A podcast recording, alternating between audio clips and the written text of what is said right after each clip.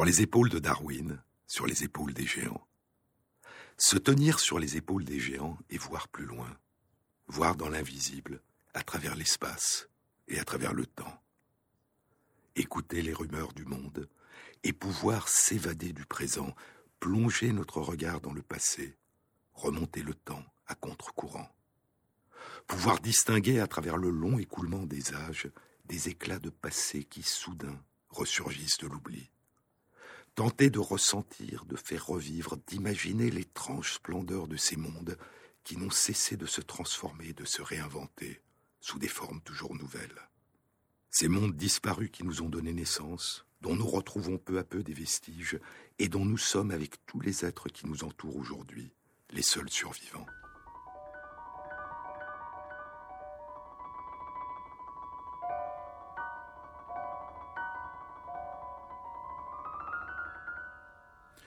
Pour le grand vivant, comme l'appelle François Cheng, tout est rencontre, tout est interaction, tout est occasion d'une possible transformation. On connaît les fameuses scènes où il prêche aux oiseaux, où, touché par son accueil, le terrible loup de Goubiot lui tend sa patte. On sait par ailleurs qu'à Greccio, il se penche sur les petits du frère Rouge-Gorge, qu'à Sienne, il bâtit des nids pour les tourterelles, que sur la route, il s'arrête pour déplacer le ver de terre qui risque d'être piétiné. Les humbles bêtes lui tiennent naturellement compagnie, comme ce lièvre sur l'île du lac de Tracimène, ou ces moutons qui font cercle autour de lui dans la campagne toscane. C'est un petit livre, Assise, une rencontre inattendue que François Cheng a publié à la fin de l'année 2014, celui qu'il appelle le grand vivant, c'est Saint François d'Assise, l'un des plus grands saints, dit-il, que l'Occident ait connu. Le livre commence ainsi. J'ai eu le privilège de choisir à un moment clé de ma vie mon propre prénom. C'était en 1971, lors de ma naturalisation. À cette occasion, selon la loi française, le naturalisé a le droit d'opter pour un prénom autre que celui qu'il porte depuis sa naissance. C'est imposé à moi, sans que j'aie eu à réfléchir, le prénom François. Celui-ci, certes, a le don de signifier français, ma nouvelle citoyenneté. Mais la raison la plus déterminante a été que dix ans auparavant, en 1961, j'avais fait la rencontre d'un frère universel que tout l'Occident connaît et en qui tout être, même venu de loin, peut se reconnaître, François d'Assise. J'étais alors un jeune homme en perdition depuis mon arrivée en France à l'âge de 20 ans, tout au long des années 1950, en raison de mon exil et de mon manque de maîtrise du français que je commençais seulement à apprendre, alors que le désir enraciné en moi depuis l'âge de 15 ans était l'écriture, je connus la solitude extrême et l'extrême dénuement. L'angoisse existentielle m'étreignait en permanence, malgré mon ardent élan vers la vie, un état de désœuvrement né de toutes les blessures reçues, troublait mon horizon, me plongeant souvent dans le désespoir. Lors de ce premier séjour à Assise, écrit Cheng, j'ai fait deux fois le pèlerinage au Carceri. Cette longue montée assez éprouvante vers le haut lieu hanté par l'esprit mystique du saint. Démarche qui m'était familière, tant la tradition chinoise a exalté, elle aussi, l'expérience de ceux qui faisaient l'ascension d'une montagne à la recherche d'un moine ou d'un ermite. À l'époque, Assise n'était pas modernisée comme aujourd'hui. Seul un chemin de terre grimpait en lacet entre rochers et broussailles. À chaque tournant, on changeait de point de vue et de perspective sur la vallée. À mesure qu'on atteignait les hauteurs creusées de plis et de replis, on entrait dans une zone boisée et le monde d'en bas n'était plus visible. Au milieu des fûts de hauts conifères, on suivait un sentier qui conduisait à la grotte depuis longtemps cachée par les cellules d'un monastère, une grotte où François avait trouvé ce qu'il recherchait, une radicale solitude, où l'humain ne peut plus dialoguer qu'avec l'invisible créateur.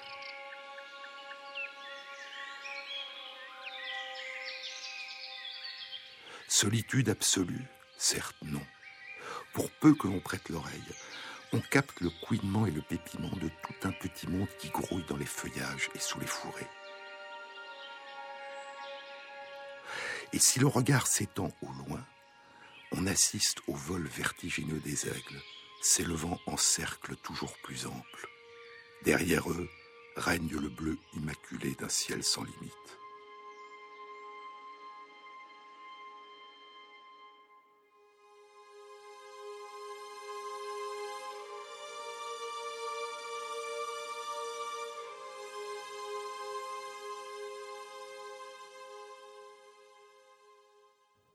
Quelques 800 années après, poursuit Cheng, combien ce lieu fait sentir encore la présence de celui qui l'a intensément habité. Seul ici à contempler tout l'environnement, je ne puis m'empêcher de repenser à cette tradition chinoise ancienne, établie par des lettrés, qui consistait à rendre visite de temps à autre à un ermite. Main poème laissé par ces pèlerins occasionnels relate comment, au bout d'une longue ascension, le visiteur arrive devant l'humble logis et trouve porte close. L'ermite est en randonnée, perdu dans la nature. Cette rencontre manquée, loin de décevoir, peut être l'occasion d'une révélation. L'absence physique de l'ermite permet au visiteur de vivre sa véritable présence, dont tout le lieu est imprégné, et par là, à communier en profondeur avec son esprit. Me revient en mémoire ce refrain de Tao. Sous les pins, j'interroge le jeune disciple. Celui-ci me répond Le maître est parti chercher des simples. Voici que les nuages se sont épaissis. Je ne sais plus où. Oui, c'est peu dire qu'ici François est partout présent. Chaque herbe, chaque fleur, chaque insecte, chaque oiseau témoigne de lui. Mais ce qui impressionne en particulier sur cet auteur, c'est tout de même l'intimité que le saint entretient avec le règne minéral. Moi, natif de Chine, comment ne pas me sentir de connivence avec lui dans l'amour de la pierre? Au sein de cet univers de grottes, je le vois à la manière de tant d'ermites taoïstes dormir au creux des rochers, avec en guise d'oreiller un gros caillou à la surface lisse. La vertu que l'on décèle dans les rochers, ici comme en Chine, doit être la même. Dépourvu de tout ornement, il incarne l'esprit de pureté et de dépouillement. Muette et patiente, la pierre n'est-elle pas la fidélité même? Reliée à l'origine, elle porte en elle la flamme du début. En elle circule le souffle primordial. Pour le grand vivant, écrit Cheng, tout est rencontre, tout est interaction, tout est occasion d'une possible transformation. Aussi François fait-il montre d'un respect foncier envers les vivants. Pour que ces êtres farouches entrent en toute confiance dans son intimité, l'empathie lui est nécessaire, mais insuffisante. Il lui faut demeurer lui-même humble et dépouillé, au point de devenir un rien bienveillant, ou alors un vide vivifiant, un peu à l'image du Créateur qui s'oblige à se tenir en retrait afin que les créatures puissent pleinement vivre. Comment Saint François prêcha aux oiseaux et fit tenir en paix les hirondelles.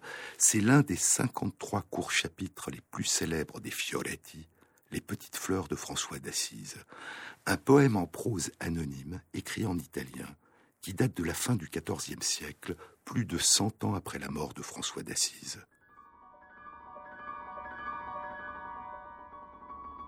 Après avoir prêché dans le bourg de Savorgnano, où il avait demandé aux hirondelles qui chantaient de se tenir en silence jusqu'à ce qu'il ait prêché aux habitants, et les hirondelles lui obéirent, Saint François partit et arriva entre Canaio et Bévania.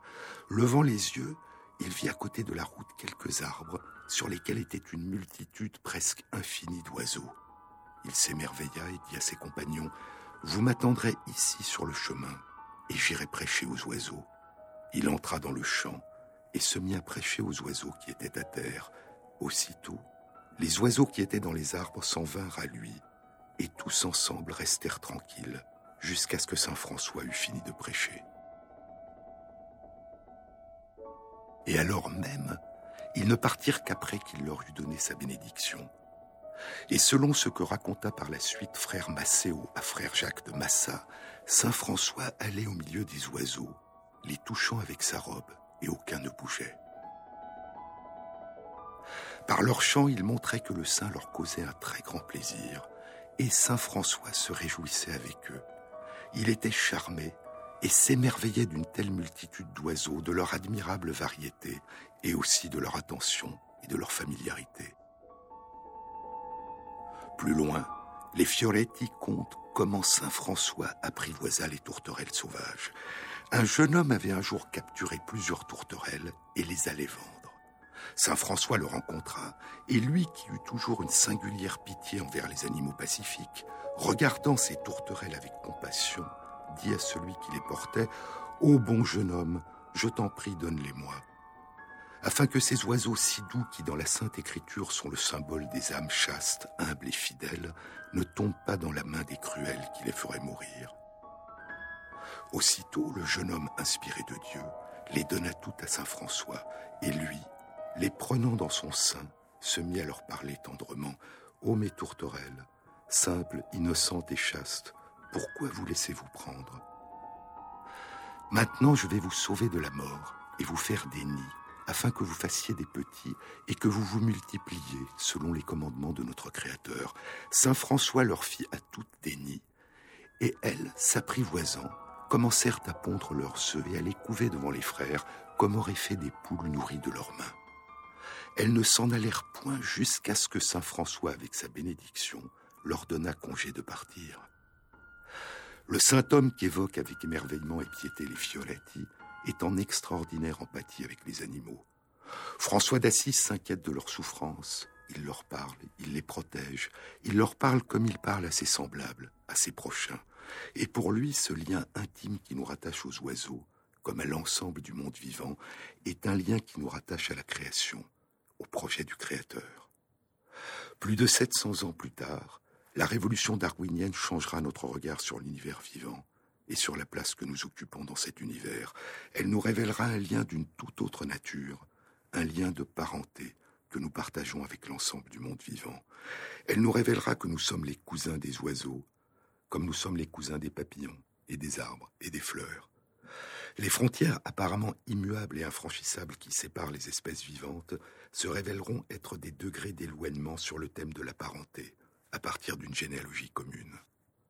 Et pour comprendre l'extraordinaire diversité des êtres vivants qui nous entourent et la place que nous occupons dans cette immense diversité, il nous faut plonger dans un lointain passé disparu, le reconstituer, le faire réémerger, le réinventer.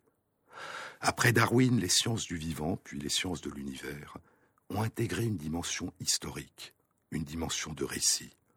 Mais il s'agit d'un récit étrange. Un île était une fois dont aucun être humain n'a été le témoin.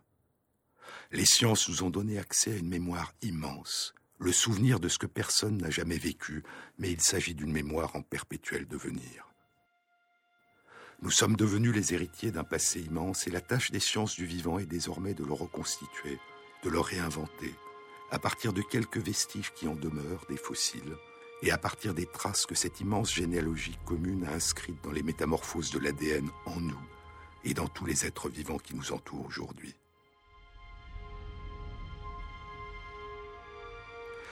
Il y a un mois, en décembre 2014, une série d'études était publiée dans Science, Nature, Current Biology et d'autres revues scientifiques. Et ces études révélaient une partie des mystères des origines et des comportements de ces êtres merveilleux que chantaient les Fioretti, nos lointains cousins les oiseaux, les derniers survivants de l'univers perdu des dinosaures. Sur les épaules de Darwin, Jean-Claude Amezen sur France Inter.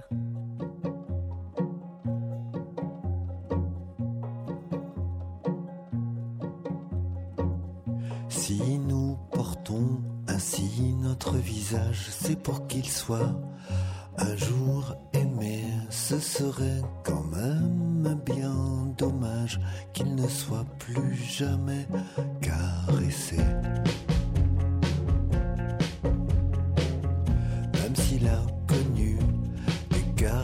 on l'attend. Je ne sais où,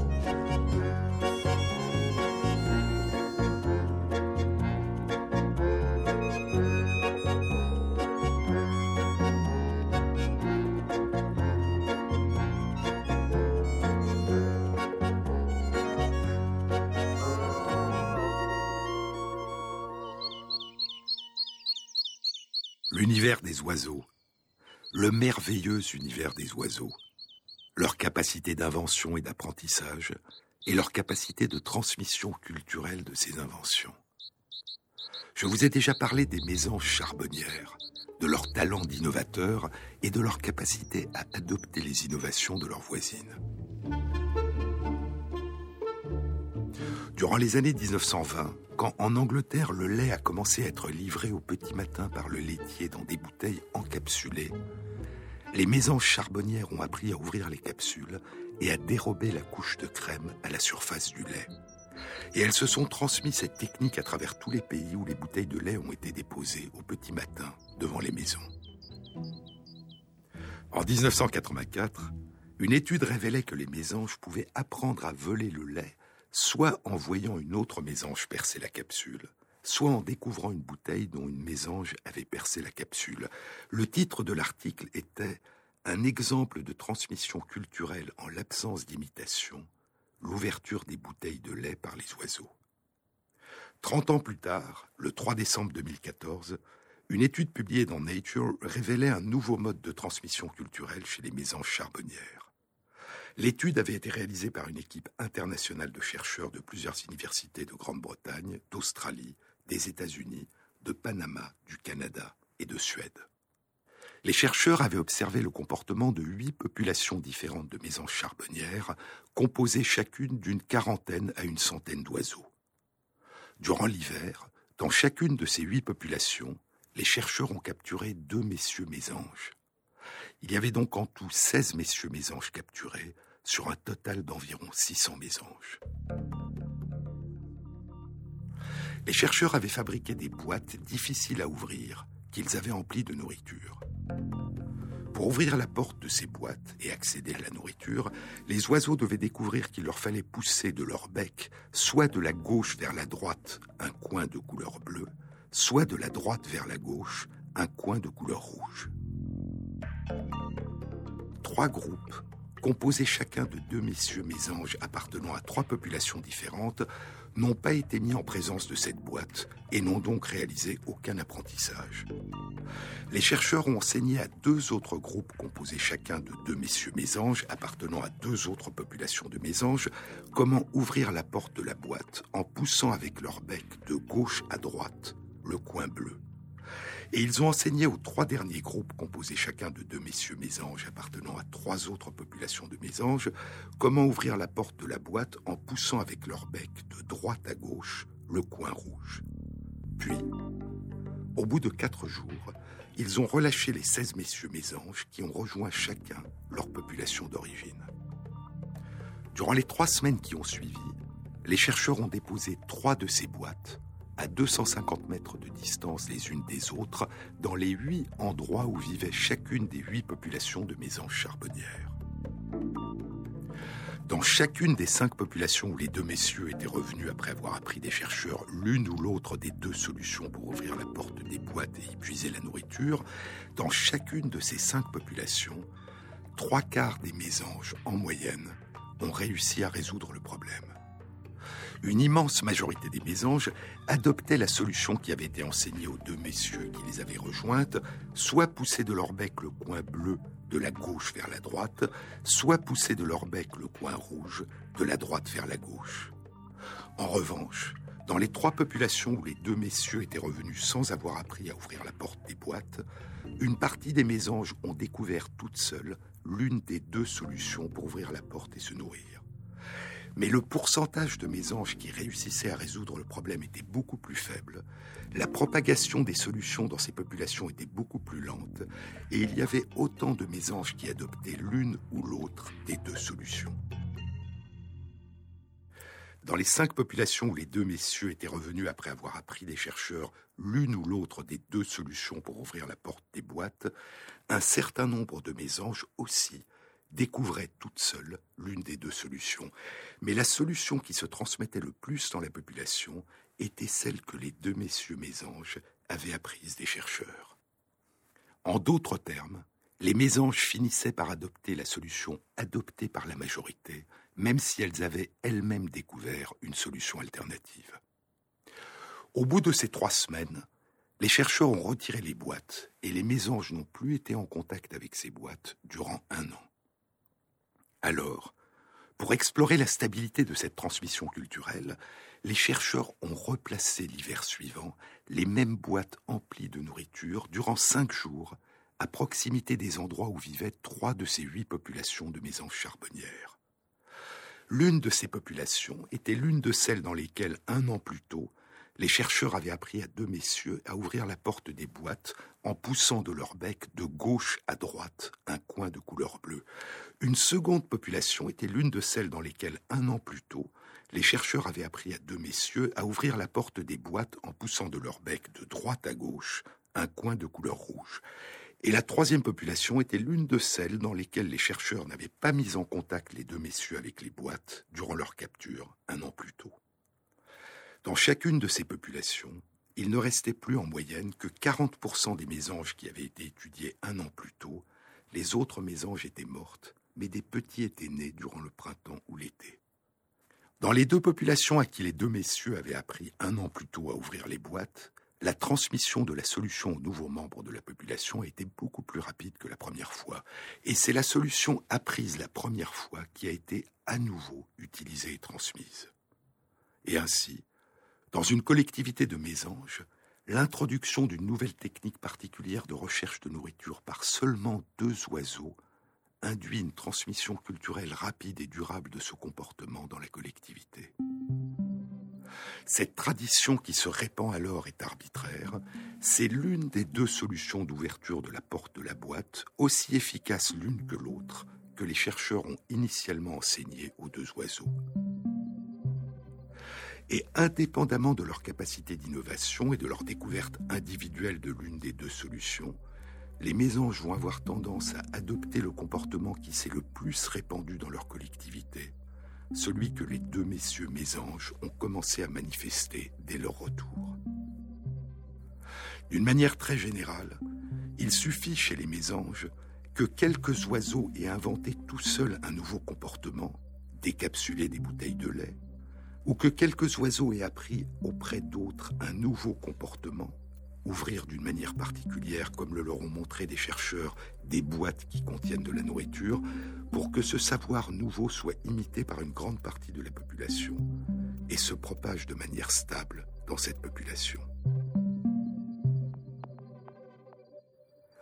Le titre de l'étude publiée il y a un mois était des innovations induites de manière expérimentale conduisent chez des oiseaux sauvages, par conformisme, à la propagation d'une culture persistante. Cette tendance au conformisme, je vous l'avais dit dans une précédente émission, est de manière apparemment paradoxale l'une des caractéristiques fondamentales de toutes les cultures, et en particulier des cultures humaines. Sans innovation, il n'y a pas d'émergence de traditions culturelles nouvelles, mais sans conformisme dans l'imitation, il n'y a pas de diffusion culturelle des innovations. Et ainsi, chez certains oiseaux comme chez nous, ce qui définit les cultures, c'est un équilibre dynamique entre innovation et conformisme.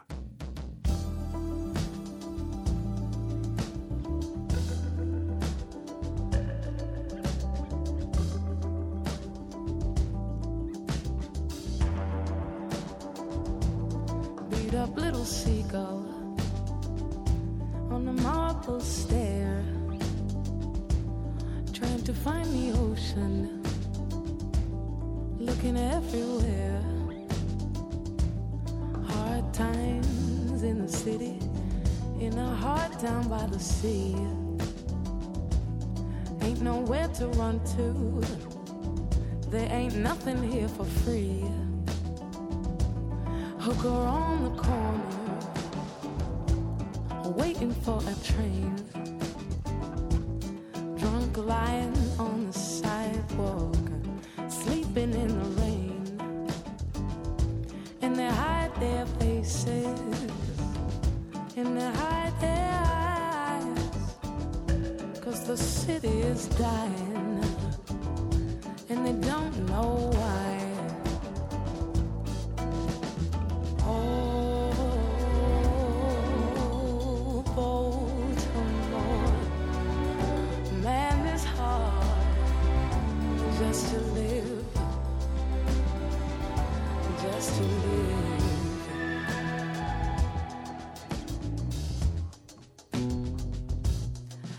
My sister Sandy and my little brother Ray by a big old wagon, gonna haul us all away. Living in the country where the mountains high, never coming back here until the day I die.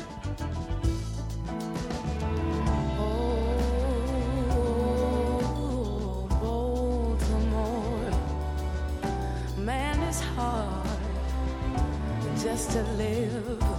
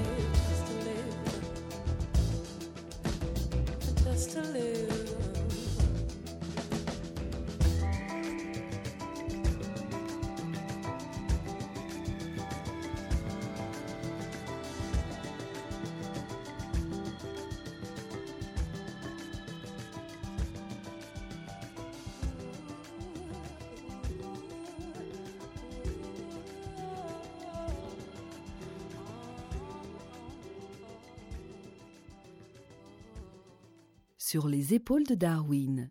France Inter, Jean-Claude Amezen. Les lézards terribles.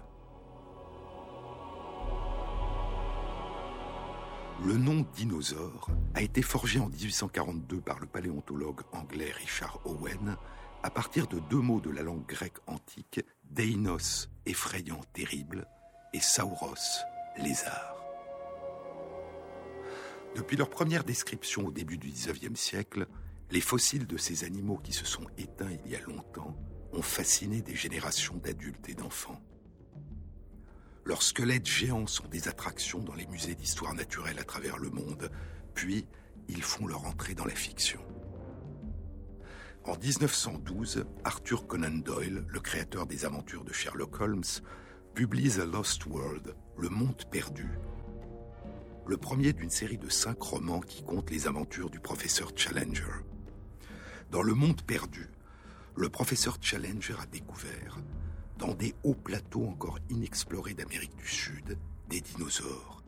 Ils survivent là, à l'insu de tous, avec d'autres animaux qui ont disparu à la même période que les dinosaures, des ptérodactyles. Trois quarts de siècle plus tard, en 1990, Michael Crichton publie Jurassic Park, qui connaîtra un immense succès et que Steven Spielberg adaptera au cinéma.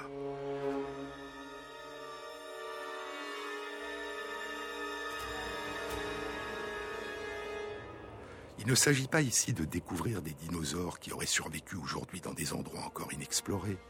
Il s'agit de recréer, de faire renaître des dinosaures à partir de l'ADN contenu dans leurs fossiles et de les regrouper dans un parc d'attractions, Jurassic Park. Puis ce jeu d'apprenti sorcier tournera progressivement au cauchemar. Jurassic Park. Le Jurassique correspond à un âge géologique de la Terre qui a duré 55 millions d'années entre il y a 200 millions d'années et il y a 145 millions d'années. Aujourd'hui, nous admirons dans les musées les squelettes des dinosaures que les paléontologues ont patiemment reconstitués. Nous tremblons de joie et de peur comme des enfants à l'idée d'un Jurassic Park qui les ferait revivre. Pourtant, ces fictions nous font oublier qu'il y a plus surprenant encore. Jurassic Park n'est pas seulement un rêve, c'est aussi une réalité. Il y a 66 millions d'années s'est produite la cinquième et la plus récente des extinctions massives des espèces, celle qui a causé la disparition des lézards terribles, les dinosaures. Mais tous les dinosaures n'ont pas disparu. Certains ont survécu.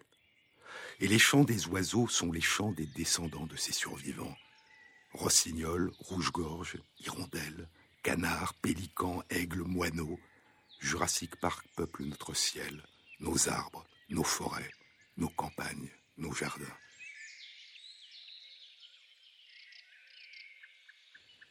Et l'évolution du vivant apparaît plus merveilleuse encore que les inventions des fictions. C'est il y a 66 millions d'années que s'est produite l'extinction massive qui a causé la disparition de tous les dinosaures, à l'exception des oiseaux. Cette extinction massive a été causée par une catastrophe climatique et l'hypothèse d'une cause extraterrestre à cette catastrophe climatique a été proposée pour la première fois il y a 35 ans. À la fin du printemps 1980, deux articles étaient publiés à deux semaines d'intervalle dans Nature et dans Science. Le premier, dans Nature, était un court article de trois pages rédigé par deux géologues belges et hollandais, Jan Smith et Jan Hertogen. Le second, dans Science, était un long article de 18 pages rédigé par quatre chercheurs américains, dont le prix Nobel de physique Luis Alvarez et son fils Walter, géologue. Le titre des deux articles était presque le même, un événement extraterrestre à la frontière entre le Crétacé et le Tertiaire pour le premier, une cause extraterrestre à l'extinction qui s'est produite à la frontière entre le Crétacé et le Tertiaire pour le second. De quoi s'agissait-il? Le Crétacé et le Tertiaire correspondent à des âges géologiques de notre planète. Le Crétacé suit le Jurassique, et la frontière entre le Crétacé et le Tertiaire est une frontière temporelle qui correspond à la période il y a 66 millions d'années où s'est produite la cinquième extinction.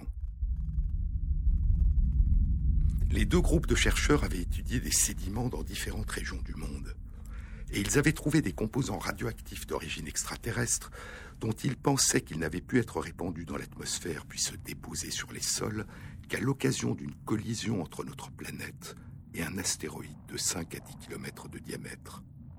Cette catastrophe, avait proposé Louis et Walter Alvarez, aurait causé la grande extinction des espèces en provoquant une projection massive de poussière et de gaz, entraînant un obscurcissement de l'atmosphère et un refroidissement brutal du climat et ils estimaient que l'impact devait avoir creusé sur le sol de notre planète un cratère d'environ 150 km de diamètre. Mais les deux groupes de chercheurs notaient qu'aucun cratère de cette taille, datant d'il y a environ 65 millions d'années, n'avait été découvert. Onze ans s'écouleront, et en 1991, la trace de l'impact sera découverte, un immense cratère de près de 200 km de diamètre, enfoui sous le village de Chitulub, dans la péninsule du Yucatan, au Mexique.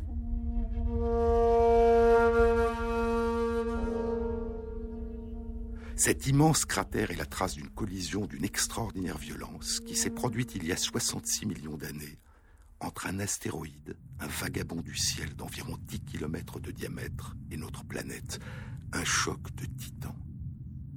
Des travaux de modélisation publiés en 2010 avaient exploré les conséquences possibles de cette collision. Prenant en compte la taille du cratère et la richesse des roches locales en carbonate et en sulfate, ces travaux confirmaient la possibilité d'une libération massive dans l'atmosphère de gaz pouvant affecter le climat et entraîner des pluies acides dans de nombreuses régions du monde.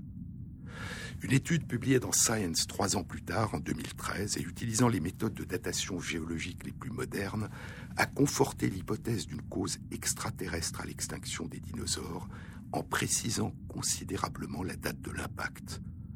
La date de l'impact coïnciderait avec la disparition des dinosaures avec une marge d'erreur possible de seulement 32 000 ans.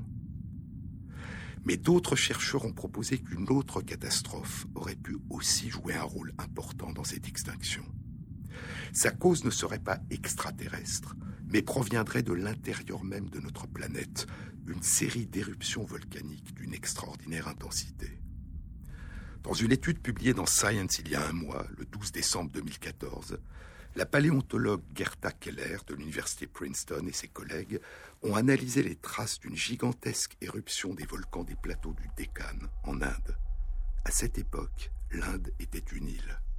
La gigantesque éruption aurait débuté 250 000 ans avant l'impact de l'astéroïde il y a 66 millions d'années et aurait duré 750 000 ans, projetant dans l'atmosphère d'énormes quantités de dioxyde de carbone, de gaz carbonique, qui auraient fait monter significativement la température de l'atmosphère et d'énormes quantités de gaz sulfurique qui auraient acidifié les océans.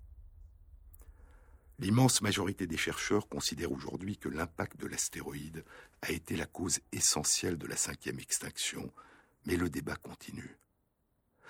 Quelles qu'aient pu être les parts respectives de l'impact de l'astéroïde et des éruptions volcaniques dans cette extinction, une série d'études publiées il y a un mois dans Science indique que cette extinction massive a conduit à une expansion extrêmement rapide de la diversité des oiseaux, qui ont alors pu, de même que les mammifères, occuper les niches écologiques qui étaient celles des dinosaures disparus.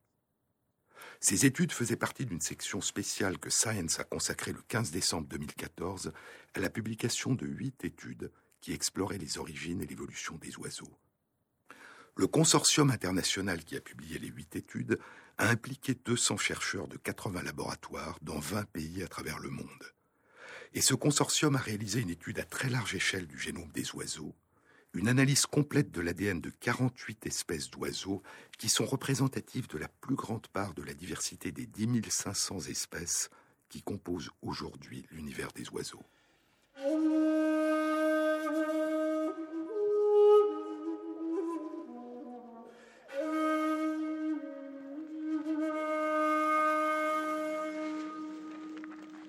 L'origine précise des ancêtres des oiseaux a longtemps été l'objet de débats scientifiques. Les plus proches cousins vivant aujourd'hui des oiseaux sont les crocodiliens, les crocodiles, les alligators et les caïmans, et le gavial du Gange. Les derniers ancêtres communs aux crocodiliens et aux dinosaures, et donc aux oiseaux, étaient des archosauriens, qui vivaient il y a plus de 250 millions d'années, une époque qui correspond en termes d'ère géologique à la fin du Permien ou au début du Triassique.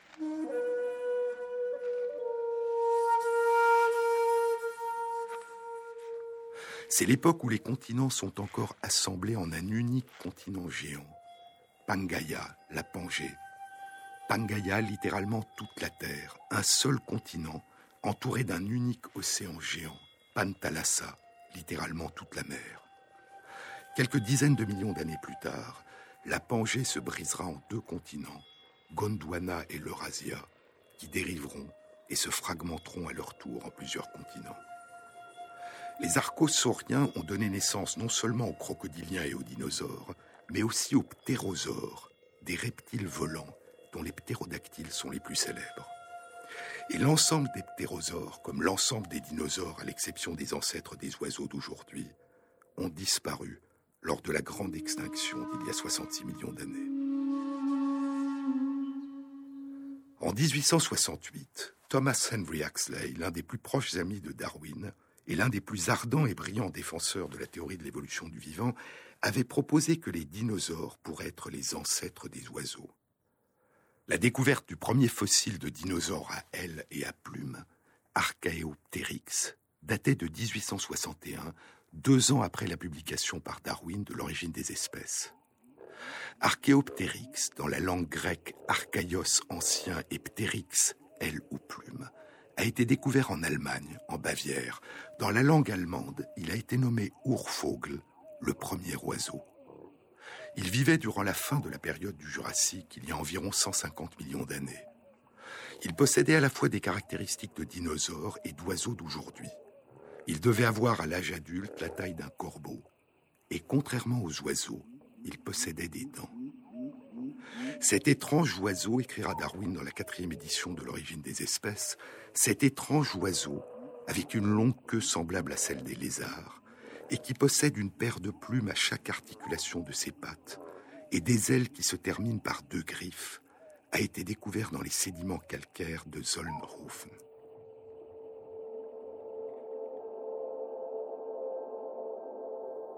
Il y a peu de découvertes récentes, ajoutait Darwin, qui révèlent avec plus de force que celle-ci à quel point nous ne connaissons presque rien à l'heure actuelle des anciens habitants de notre monde.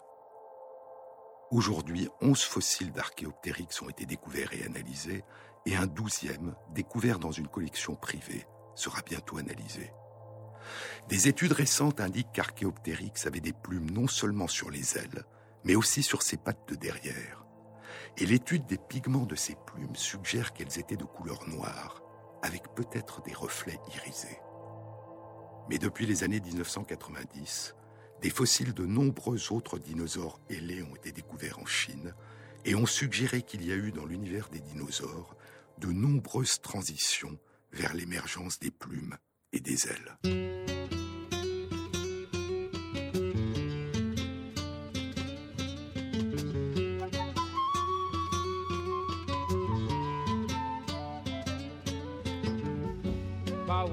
Is empty without you, babe.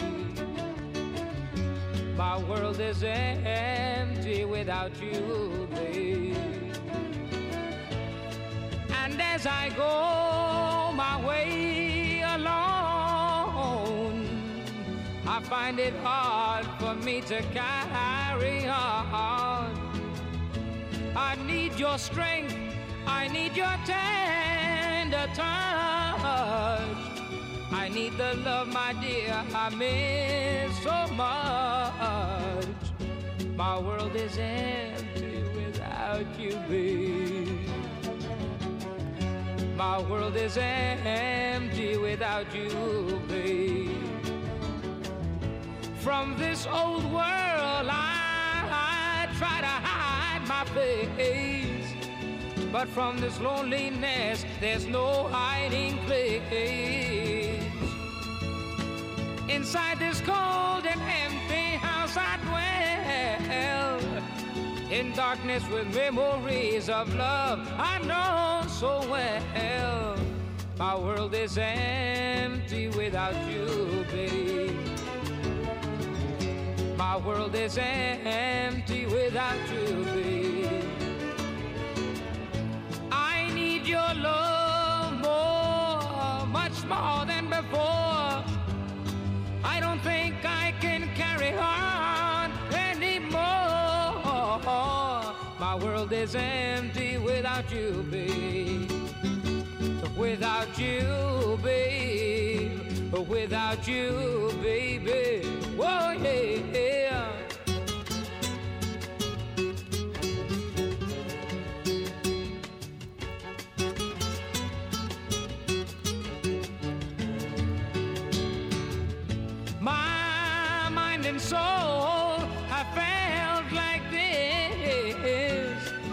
Love between us no more exists.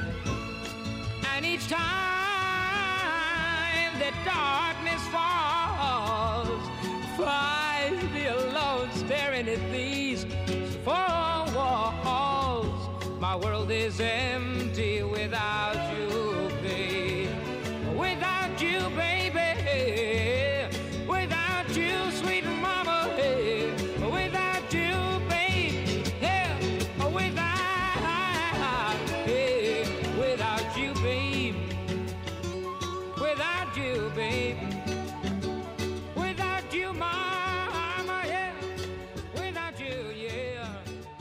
Sur les épaules de Darwin, Jean-Claude Amezen sur France Inter. Les études les plus récentes suggèrent que le dinosaure théropode ailé à plumes Archaeopteryx n'est pas un ancêtre des oiseaux d'aujourd'hui, mais un de leurs nombreux cousins disparus.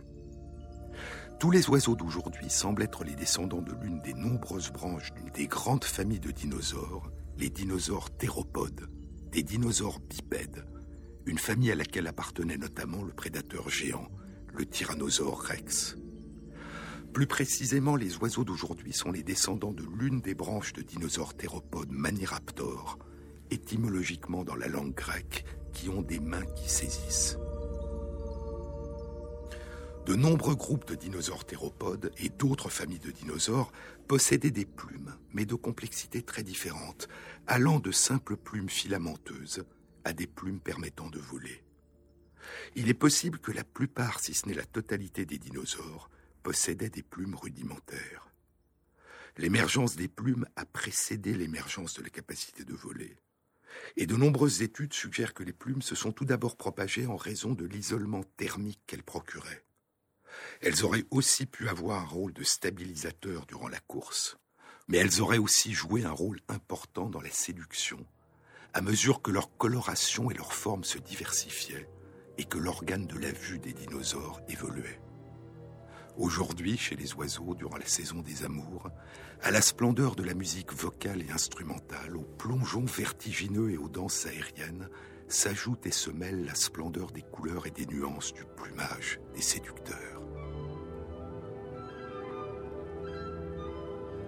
Et dans certains de ces plumages, il y a les plumes iridescentes, les plumes irisées, ces plumes irisées qui changent de couleur suivant l'angle de la lumière qui les éclaire et suivant l'angle selon lequel on les regarde.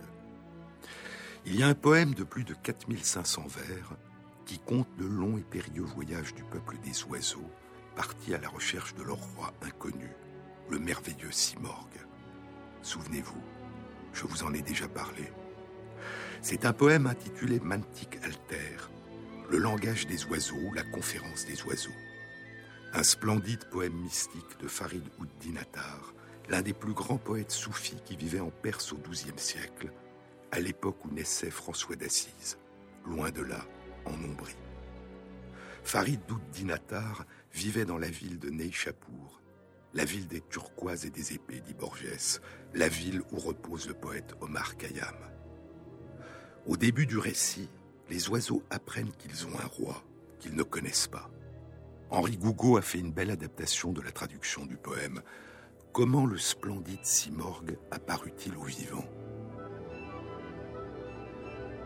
Ce fut au royaume de Chine, un soir, vers l'heure de minuit. Il envahit soudain le ciel, nul ne l'avait encore vu.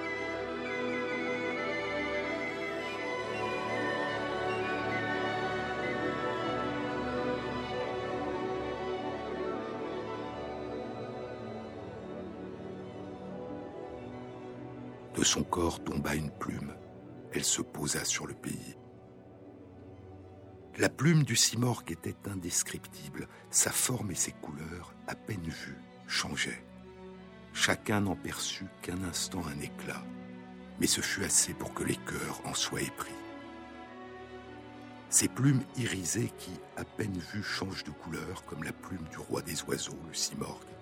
Elle paraît déjà il y a plus longtemps encore certains des lointains ancêtres et cousins des oiseaux.